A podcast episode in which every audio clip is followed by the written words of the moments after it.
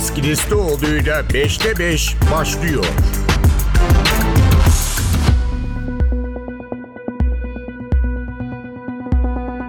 Merhaba, beşte beşle karşınızdayız. Bugün Almanya'da yapılan bir toplantıyı konuşacağız. Zira Almanya'yı ayağa kaldırdı. Ülkede aşırı sağcı, Almanya için alternatif partisi olan A F D'nin temsilcileri, neonaziler ve zengin iş adamları bir otelde buluştu ve bir gizli toplantı yaptı. İddialar bu yöndeydi. Ki parti toplantı gizli değildi dese de özel bir organizasyondu ve A F D'nin toplantıyla mali bağ olmadığını söylese de Potsdam kentindeki o otelde yapılan toplantıda aslında odaklanmamız gereken konu üzerine konuşulan başlıklar, toplantıda konuşulanlar. Ne konuşuldu? Şöyle bir özetlemek gerekirse iddialar yine o ki Alman vatandaşlığına sahip olup olmadığına bakılmaksızın göçmenlerin sınır dışı edilmesi konusu gündemdeydi. Bir bakıma Alman ırkını ari ırk gören, sınır dışı ederken yaptıkları tanımın da etnik olması altı çizilmesi gereken bir nokta. Tabii bu basına sızınca ki araştırmacı gazeteciliğin imrendiren örneklerinden biri olduğunu söylemek gerekiyor. Kolektif isimli bir yayın kuruluşu muhabirlerini bu toplantının yapıldığı otele sokarak dışarıdan görüntüler sağlayarak yaptı bu haberi. Kamu yararına da böyle bir habercilik başarısına imza attıklarını söylüyorlar. Almanya'nın birçok kentinde kitlesel ırkçılık karşıtı gösteriler düzenlendi. Almanya ayağa kalktı. Gösterilerde Almanya için Alternatif Partisi'nin Almanya için bir alternatif olmadığı mesajlarında yer alan dövizler taşındığını biliyoruz. Çok tepki var sokakta. Tabii bu grubun amacı ne? Toplumdaki tabanı ne? Bu tartışılıyor. Belki biraz da belli kesimleri ürküten konu bu. Dolayısıyla bu konuyu konuşacağız. beşte beşte konuğumuz TEPAV A B Çalışmaları Merkez Direktörü Nilgün Arısan Eralp. beşte beş başlıyor. beşte beş. Sayın Arısan Eralp, yayınımıza hoş geldiniz. Hoş bulduk. Teşekkürler davetiniz için. Şimdi ben bir giriş yaptım kısaca ama amaç ne? Neden böyle bir toplantı düzenlenir? Yani iddiaları ve karşı açıklamaları ifade ettim ama yani katıldığı iddia edilenlere bakıldığı zaman bu toplantı size ne anlatıyor? Neden böyle bir zamanlamayla? Biliyorsunuz Avrupa Birliği de şu anda Avrupa Birliği'ndeki en önemli sorunlardan biri göç. Hı hı. Ve Avrupa Birliği de bir göç politikası yıllardır bu konuşulur, ortaya konmaya çalışıyor. Çok da Avrupa Birliği'nin üstlendiğini öne sürdüğü evrensel değerlerle uygun politikalar çıkmadı. Fakat bu tabii özellikle aşırı sağ partileri bir yandan ürküten, bir yandan da seçimleri kazanmalarına neden olan bir unsur. Hı hı. Benim de algılayamadığım şöyle bir şey var. A F D esasında Almanya'da birçok yerde birinci partiliğe kadar yükselmiş durumdaydı. Hı hı. Hatta sosyal demokratların, Hristiyan demokratların da önüne geçmişti. Hı hı. Fakat bu yapılan gizli toplantı bu yükselişi engelleyecek mi, engellemeyecek mi? Hı. Yani A F D niye böyle bir şey yaptı? A F D değil tabii. A F D'de parti olarak bunu üstlenmedi, sizin de söylediğiniz evet. gibi. Ama e, A F D'nin içinden bir grup niye böyle bir şey yaptı? Bu planlanmış, çok iyi planlanmış bir toplantı gibi gelmedi. Sizce Avrupa bilgisi Birliği... olmama ihtimali var mı? Alman devletinin ya da Alman istihbaratının? Haberi olmadığını düşünmüyorum. Hani hı. Alman istihbarat teşkilatlarının olup önemsemediklerini düşünüyorum. Hı. Bu kadar tepki toplayacağını da düşünmüyorlardı. Daha küçük bir toplantı gibi algılamış olabilirler. Almanya hem kamuoyuyla hem de kurumlarıyla da tepki verdi buna. Çok yeni bir gelişme var bugün. Alman Anayasa Mahkemesi A F D'yi değil ama gene aşırı sağcı bir parti olan Die Heimat, N P D'ye verilen yardımı kesti. Kesilmesine yönelik bir karar verdi. Bunun A F D'ye de genişletilmesi mümkün olabilir diye düşünüyorum. beşte beş. Şimdi o yaptırımlar ya da bir şekilde hukuki süreçler nasıl ilerleyebilir onu soracağım. Özellikle parti kapatmalarla ilgili büyük bir tartışma da anladığımız evet. o ki devam ediyor. Ama ikinci sorum da bu konuşulan ve iddia edilen ve belki toplumu da bu kadar ayağa kaldıran konulardan biri bu tanımlama meselesi. Yani kimler eğer sınır dışı edilecekse, yani bu gerçekten konuşuldu ve üzerine tartışıldıysa bunun çerçevesi. Şimdi muğlak bir çerçeve. Ee, evet. Alman vatandaşlığına sahip olup olmadığına bakılmaksızın diyor. İşte asimile olmamış kişilerden bahsediliyor. Baktığınız zaman entegre olmak başka bir kavram, asimile olmak bambaşka bir kavram. Bunların tanımlarının içi nasıl doldurulacak? Alt üst sınırı var mıdır? Bu çok tartışmalı bir konu. Hem bu açıdan nasıl yorumluyorsunuz bu tanımlamayı, hem de tabii Almanya dediğimiz zaman özellikle Türklere karşı, yani yoğun bir göçmen nüfus olduğu için Almanya'da öncelikli hedef Türkler midir? Değilse başka kimler vardır? Tanımlamanın tamamen ırkçı bir tanımlama olduğunu düşünüyorum. Çünkü yasa dışı göçmen falan denmiyor. Hı hı. Kökenine bakılarak Alman vatandaşı olsun olmasın, kökeni farklı bir ülke ise Almanya'dan atılması konuşuluyor. Sadece Türklere yönelik olduğunu düşünmüyorum. Hı hı. Türkler, Afganlar, hı hı. Suriyeliler ve Afrikalılar olduğunu düşünüyorum ben. Hı. Fakat şöyle de bu toplantının zamanı, zaman zaten toplantı başlı başına talihsiz bir toplantı, hı hı. ama düzenleyenler açısından da şöyle talihsiz bir zamana denk gelmiş. Sanırım üçüncü ee, soruma Alman parlamentosunda çifte vatandaşlık evet. kabul edildi.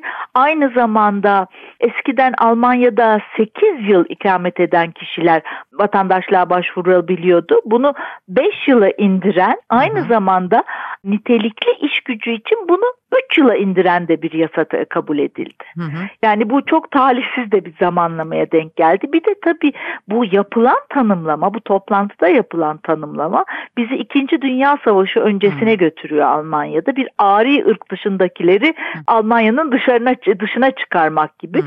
Bu bizleri ürküttüğü gibi Alman vatandaşlarını da ürküttüğünü düşünüyorum. Onun için herhalde yüzden fazla şehirde on binlerce, yüz binlerce kişiler, kişi gösteri yaptı.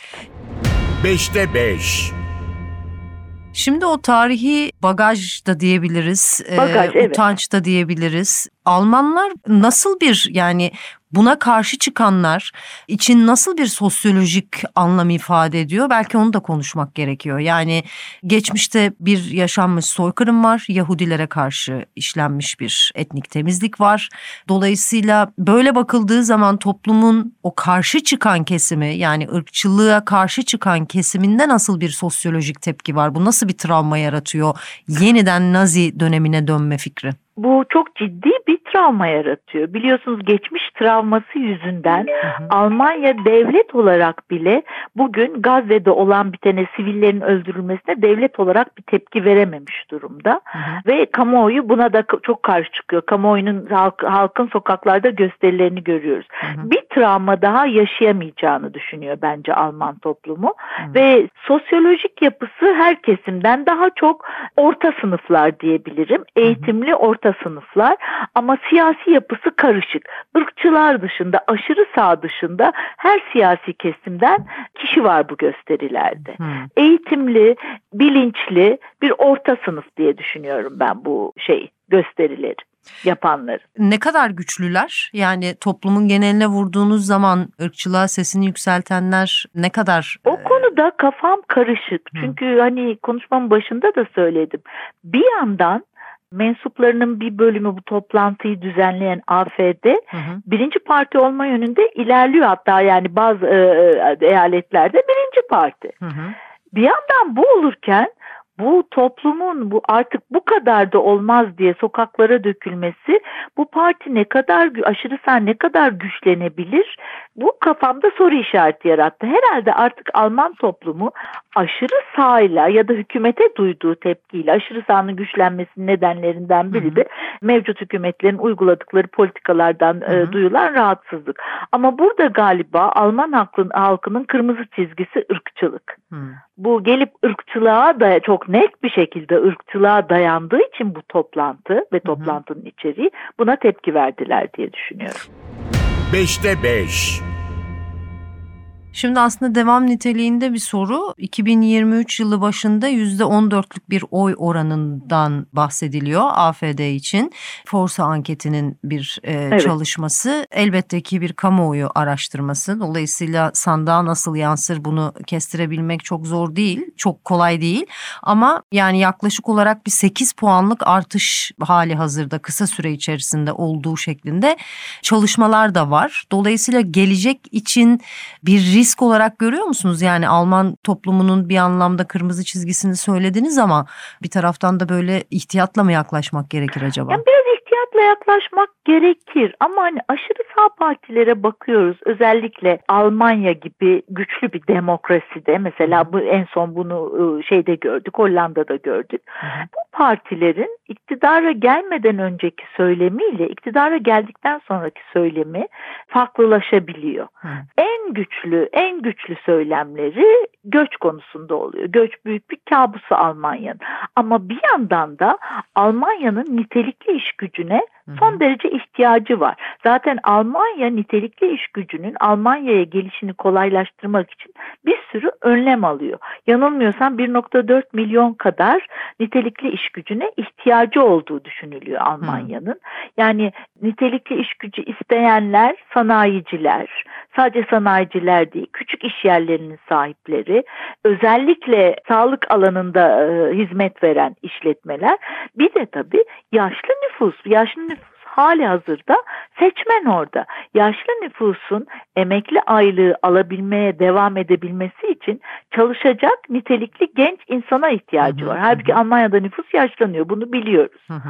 Böyle de bir bileşim olduğu için ben A F D ya iktidara gelse ya da ko- iktidardaki koalisyon hükümetinin bir parçası olsa bile bu kadar, nasıl diyeyim, yani özellikle zaten ırkçı önlemler alabileceğini hiç düşünmüyorum. Hı hı.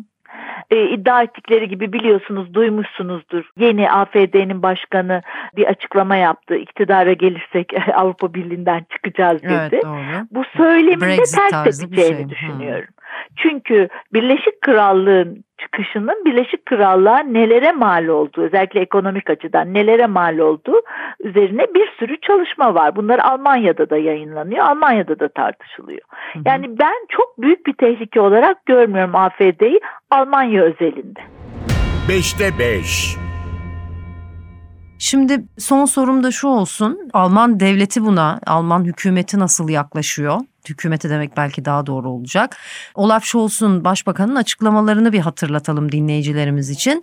Ülkemizde hiç kimsenin bizi göçmenlik kökeni olup olmamasına göre ayırmasına izin vermeyeceğiz diyor Scholz. Kökeni, ten rengi ya da asimilasyon fantazileri olan fanatikler için ne kadar rahatsız edici olduğuna bakılmaksızın herkesi koruyacağız. Özgür demokratik temel düzenimize karşı çıkan herkes, iç istihbarat servisimiz ve yargı için bir vakadır. Tarihten ders çıkarmak sadece lafta kalmamalı, demokratlar burada durmalıdır diyor. Şimdi başbakanın açıklamalarına bakıldığı zaman hükümetin alabileceği bir tedbir var mıdır? Bu tip toplantılar ya da buluşmalar ya da işte atılan adımlarla ilgili, nihayetinde bu da yasal bir siyasi parti, ırkçı evet, toplantı tartışmalı ve ırkçı bir zeminde yapılmış evet, ama bir yasal parti. Dolayısıyla hükümetin bu anlamda yapabileceği bir şey var mı? Bir de tabii ki parti kapatma meselesi çokça tartışılıyor. E, Scholz'un açıklamaları biraz partinin kapatılması meselesine dönük bir atıf olarak da yorumlanıyor. Sizce nerede duruyor hükümet burada ve yasal olarak, yargısal olarak partiler anlamında yardım kesmekten öte gidebilecek, atılabilecek adımlar var mı? Ben yardım kesmenin ilk adım olduğunu düşünüyorum. Hmm. Almanya yargı sistemiyle, istihbarat sistemiyle ve şu anda hali hazırdaki hükümetiyle, siz Sosyal Demokrat Parti Başbakanı ve Başbakanın açıklamalarını söylediniz. Hmm. Steinmeier'in de e, bu gösterileri, bu yapılan toplantıda konuşulanlara karşı yapılan gösterileri destekledi Cumhurbaşkanı. Toptan karşılar. Şu anda hmm. A F D bence bu tehlikeyi anladığı için bu toplantıyı parti olarak desteklemediklerini, hı-hı, bizzat desteklemediklerini açıkladı. Hı-hı. Yani ilk olarak yardımla başlarlar diye düşünüyorum. Yardımı hı-hı kesmeyle başlatırlar. Tabii şey çok tartışmalı bir konu. Parti kapatma hı-hı çok tartışmalı bir konu. Ama neo-nazi söylemleri parti benimsediğini resmen ilan ederse ben bunu kapatmaya kadar gidebileceğini düşünüyorum. Hı. Peki göreceğiz. İlerleyen günlerde Almanya nelere gebe, hep birlikte takip edeceğiz. TEPAV A B Araştırmaları Merkezi Direktörü Nilgün Arısan Eralp, çok teşekkür ediyoruz. Almanya'daki durumu bize özetlediğiniz, anlamamıza yardımcı olduğunuz için ağzınıza sağlık. Ben teşekkür ederim. beşte beş. Bu hafta beşte beşte Almanya'daki gizli toplantıyı konuştuk. Almanya için Alternatif Partisi temsilcilerinin de katıldığı neonazi ve zengin iş adamlarıyla birlikte yaptığı toplantıyı ve bunun Almanya'da yarattığı ırkçılık karşıtı gösterileri konuştuk. Haftaya yeniden birlikte olacağız. Mikrofonda ben vardım, prodüksiyondaysa Ersin Şişman. Hoşçakalın. Deniz Kilislioğlu'yla beşte beş sona erdi. Kaçırdığınız bölümleri N T V Radyo podcast sayfasından dinleyebilirsiniz.